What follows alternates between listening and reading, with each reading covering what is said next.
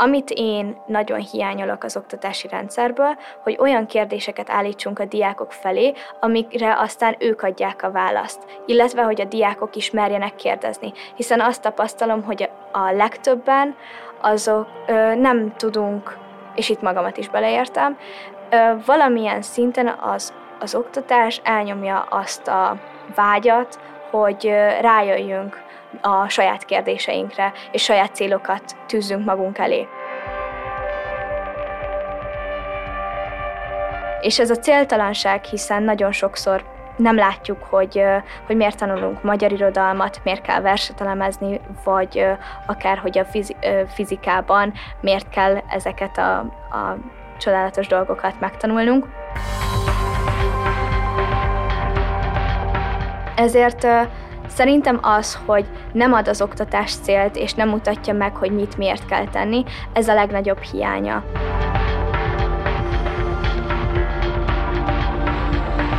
Régóta meggyőződésem, és ahol csak tudom, el is mondom, hogy ítélkezés helyett kíváncsibbnak kellene lennünk. Jó lenne, ha a kérdezés nem csak a kisgyerekek privilégiuma lenne.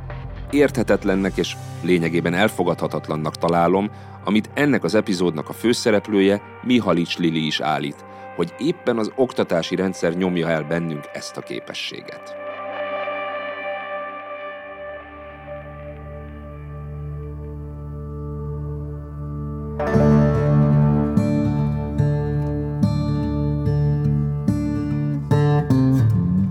Én döntöm el, hogy mit veszek a boltban, hogy mit csinálok nappal, és mit éjszaka. Lényegében csak rajtam múlik, hogy miből élek, hogy kivel élek, hogy hova utazok, és az is, hogy kire szavazok, hogy miben hiszek és mit gondolok.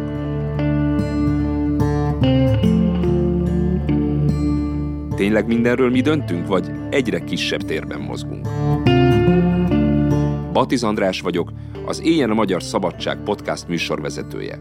Mi magyarok furcsán állunk a szabadsághoz. Azt mondjuk, hogy a legfontosabb alapértékünk, de egészen jól tűrjük, ha felülről mondják meg, hogy hogyan éljünk. Miért van ez a kettősség? Létezik-e objektív szintje a szabadságnak, és mit tennénk meg érte? Ebben a műsorban olyan emberek történetét meséljük el, akiknek az életében valamiért különleges szerepet kapott a szabadság.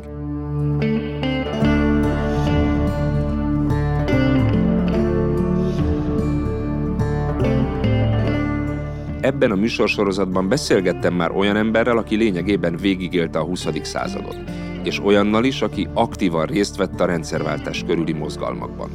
De mit gondol a szabadságról a ma fiatalsága? Mennyire tartják értéknek, mennyire hajlandóak tenni érte, és egyáltalán mit jelent számukra?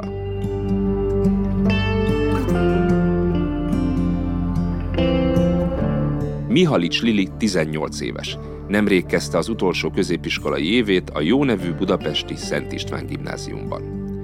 Idén tavasszal több diáktársával közösen alakította meg a Diákok a Tanárokért nevű diákszervezetet, amely a tanárhiány megoldását, tanítható és tanulható mennyiségű és minőségű tananyagot, élhetőbb iskolai körülményeket és az oktatásra szánt több figyelmet követel. Ennek jegyében szervezték meg 2022. márciusában az első tüntetésüket is, amelynek sikere őket is meglepte.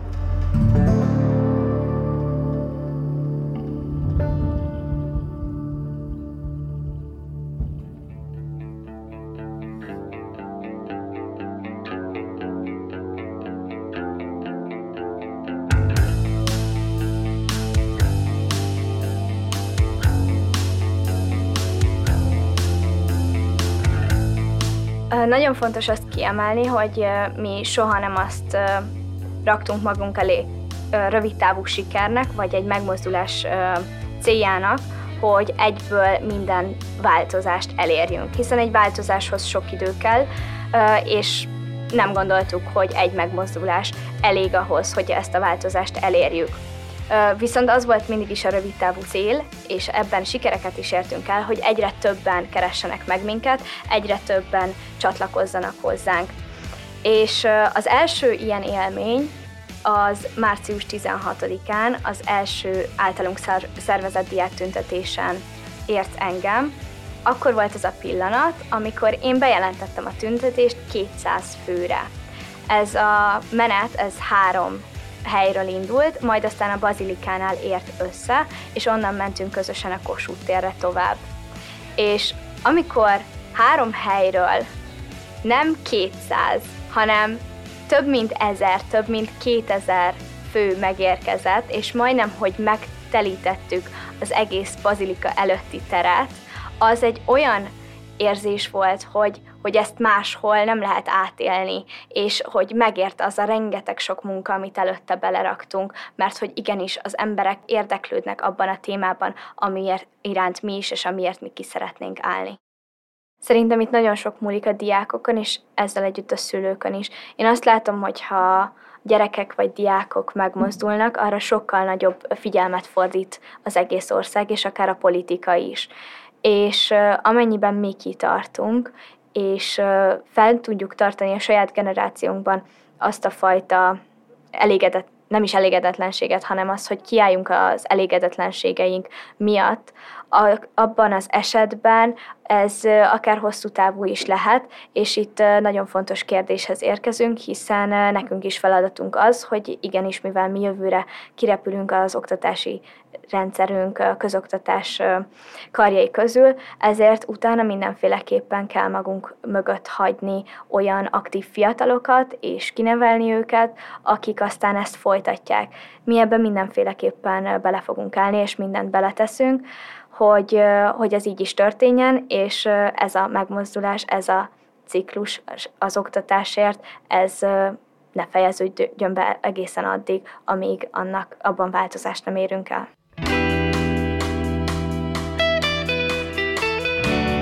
A márciusi tüntetésen Lili beszédet is mondott. Azt mondta, szabadnak érzi magát, és ezt kívánja a tanárainak is. Alig néhány hónappal később ezt azonban már egy kicsit másképp gondolja. Én nagyon izgulós vagyok, úgyhogy mindenféleképpen nagyon izgultam. Viszont amikor már kicsit jobban belelendültem, akkor ez teljes mértékben öm, semmisé vált ez az izgalom. Hiszen azok az emberek, akik eljönnek egy tüntetésre, azok többnyire támogatóak, és nem csak az ügyfele, hanem azok fele is, akik felszólalnak érte.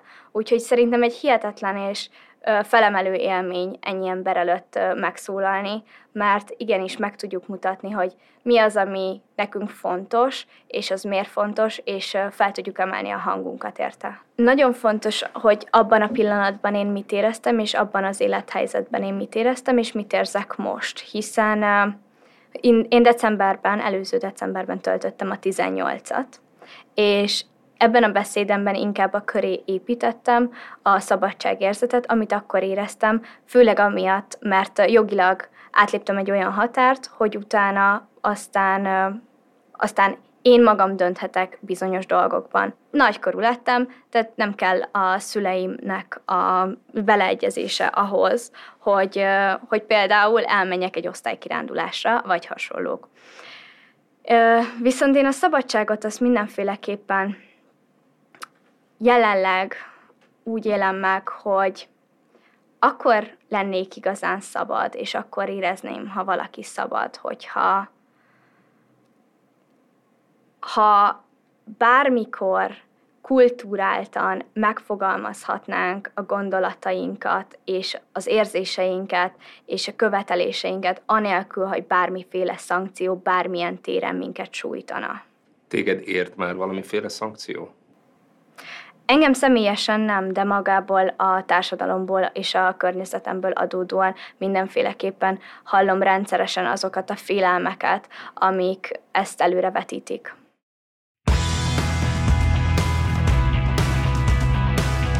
Lili kimondottan tudatosan gondolkodik a világról, arról, hogy mit szeretne elérni, vagy hogy hogyan képzeli el a saját jövőjét. Már kisgyerek korától kezdve érdeklődött a közélet és az aktivizmus iránt. Tele van tetvágyjal, és szeretne tenni az ország jövőjéért is. Igazából én kiskoromban azt mondtam anyáéknak, hogy én aktivista akarok lenni, ők erre azt mondták, hogy ilyen munkakör nincsen. Aztán végül oda jutottunk, hogy mégiscsak valamiféle aktivitás mutatok a közélet iránt, de egyébként ez természetesen rengeteg időt felemészt, emellett viszont a tanáraim nagyon támogatóak, úgyhogy így valahogy tudom megtartani az arany középutat a kettő között. Én ott kezdtem, hogy, hogy feminizmus, mert hogy számomra az nem volt elfogadható, hogy bizonyos nemi normákat ránk akarnak erőltetni, az egész társadalom ránk akar erőltetni. Én ezeknek a normáknak általában nem feleltem meg, és valószínűleg ezért is jött az, nem volt egy aham moment, amikor amikor azt mondanám, hogy na akkor most volt, hogy aktivizmussal szeretnék valamilyen szinten foglalkozni, hanem, hanem inkább szépen lassan, ahogy egyre nőttem fel, és egyre többet tapasztaltam meg ezekből a normákból.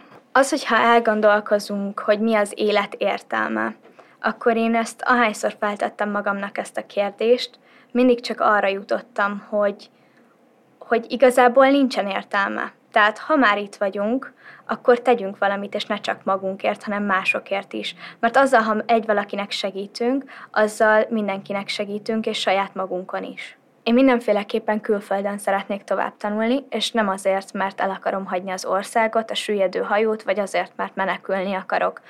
Én bármilyen helyzetben is lenne az ország, mindenféleképpen a külföld mellett választanék. Igen. Kifejezetten csak a tanulmány az, amit illetve utána lehetséges, hogy az elkövet, utána lévő pár évet szeretném még utazással és, és mindenféle információ és élménygyűjtéssel tölteni, viszont nagyon fontosnak gondolom azt, hogy a szülőhazámban azokon a dolgokon, amiket én most úgy látok, hogy változást igényelnek, hozzátegyek és változtassak. Én mindig azt mondom, hogy nekem ez az oktatás a szenvedélyem, viszont ezen kívül természetesen nyitva tartom a szememet más téren is. A globális felmelegedés az mindenkit érinteni fog, és érint akár már most is. Tehát ez például engem is bizonyos frusztrációval tölt el. Ezen kívül akár, hogyha abortusz törvényeket nézünk, vagy azt a fajta kommunikációt, hogy, hogy maguknak, a nőknek milyen szerepe van egy társadalomban, az mindig is, arra mindig is felkapom a fejemet, hiszen ezt már említettem, hogy régen is nagyon érdekelt, és ez akkor válik kifejezetten kritikussá, hogyha vagy törvényszintre emelik, vagy pedig politikai szinten jelennek meg ezek a vélemények. Hiszen, hiszen szerintem azért kötelességem nekem feministának lenni, nem azért, mert nem lennének meg az egyenlő jogaim, hanem azért, mert azt, amit kiküzdöttek az elődeink, az a sok-sok nő, aki szenvedett azért, hogy most olyan életünk legyen, amilyen, azt bármikor elvehetik tőlünk, és ezt nem szabad engedni. Ezen kívül természetesen a gazdasági kérdésekben is érdeklődően figyelek, bár arról kevés tudásom van, hiszen ezt ritkán tanítják az iskolában, gimnáziumi szinten, de, de nagyon érdekel az, hogy hogyan épül fel egy gazdaság, és hogy egy gazdasági krízisnek milyen következményei lehetnek, akár szociális téren.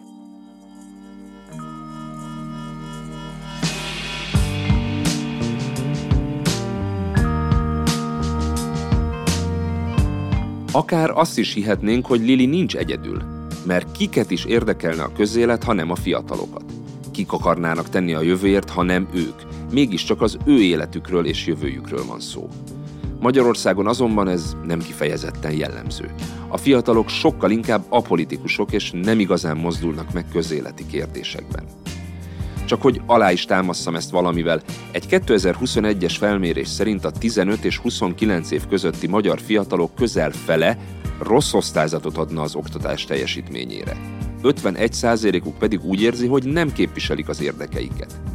A fiatalok fele mégsem érdeklődik a politika iránt. Nagy többségük pedig nem tenne semmit azért, hogy a jelenlegi helyzeten változtasson. Sőt, az elmúlt 20 év kutatási tapasztalata is az, hogy a magyar fiatalokban nincs generációs lázadási vágy. Európában a legkevésbé aktívak közé tartoznak, és alig-alig vesznek részt demokratikus tiltakozási formákban.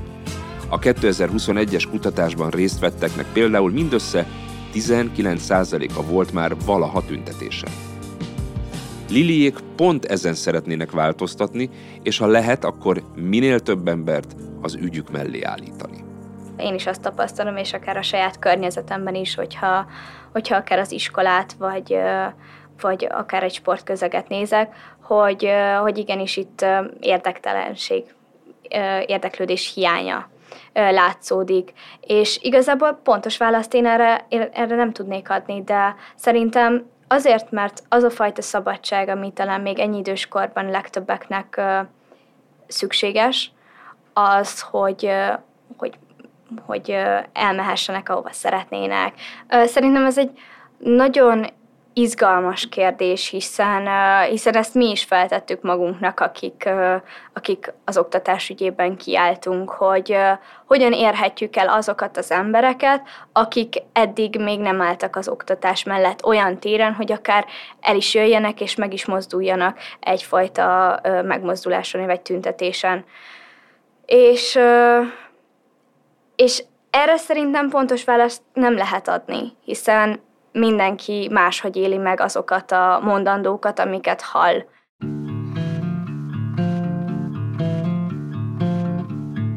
A fiatalok passzivitása azonban később sem feltétlenül változik meg. Magyarországon a társadalom többsége sem aktív politikailag. Szavazni elmennek persze, de egy 2020-as felmérésben százból mindössze négyen mondták azt, hogy az előző évben részt vettek tüntetésen. Az elmúlt húsz évben ez a szám rendre 2 és 4 százalék között mozgott. Lili egyrészt nagyon eltökélt, hogy felrázza az embereket, másrészt úgy érzi, hogy a fiatalokat ezzel magára is hagyta a társadalom, és nem érzi azt, hogy kiálltak volna értük, vagy a jövőjükért. Én azt érzem, hogy a mai magyar társadalom fél szabad lenni. Az, főleg az idősebb generációktól hallom azt rendszeresen, mert nekik van egy olyan traumájuk, van egy olyan tapasztalatuk, amiben átélték azt, hogy milyen, amikor jön a fekete autó. Saját nagyszüleimtől hallottam már, hogy vigyázz, mert jön a fekete autó. És nagyon egyszerű erre az érzésre és ezekre az ösztönökre hatni, hogyha ezt a fajta szabadság iránti vágyat el szeretnénk nyomni. És azt érzem a, mai társadalomban, hogy ez a félelem sokkal erősebb, mint sem a szabadságvágy.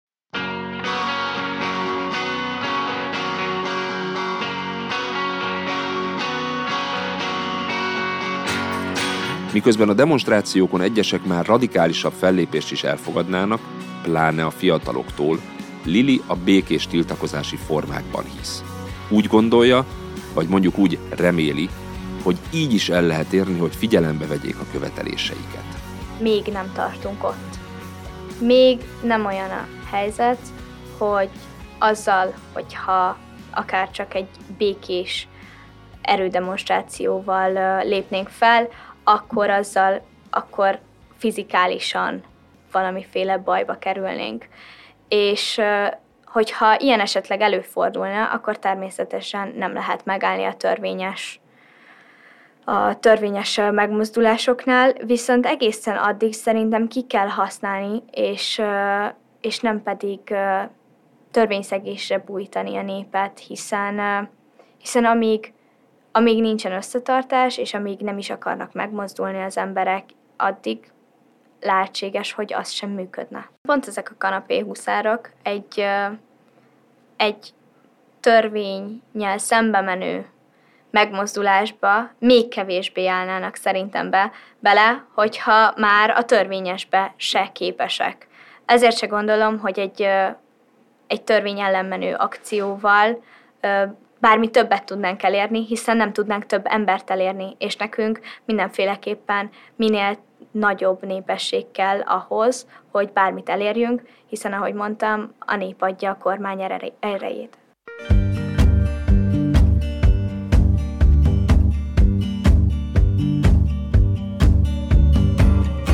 Mihalics Lilivel beszélgetve természetesen vetődik fel az emberben a kérdés, hogy vajon miért nem állnak ki többen a szabadság mellett. Legyen szó akár saját magunk, akár mások szabadságáról. Őt hallgatva az volt az érzésem, mintha tényleg csak azon múlna, hogy sikerül-e változást elérni, hogy hányan állnak ki egy-egy ügy mellett. És tulajdonképpen lehet, hogy igaza is van, amikor azt mondja, hogy ha mindenki feláll, akkor egy egész országot nem lehet kirúgni.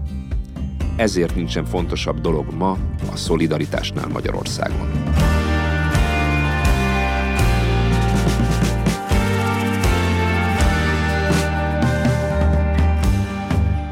Ez volt az Éjjel a Magyar Szabadság podcast, amiben a magyarok és a szabadság különös viszonyát mutatjuk be személyes történeteken keresztül. A műsort a Beaton Studio a brüsszeli Bulle Media produkciós ügynökséggel partnerségben fejlesztette. A podcast a Sphere Network tagja, ami azért jött létre, hogy független műsorkészítők személyes történeteket bemutató podcastjain keresztül jobban megismerjük egymást és a kontinens közös értékeit. A műsor angol nyelven is elérhető.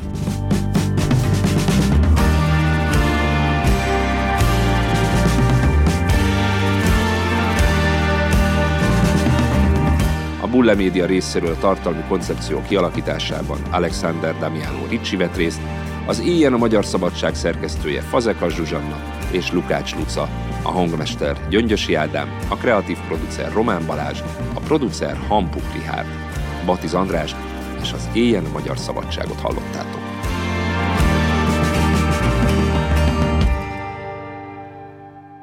Beaton Studio. Ez egy Beaton podcast.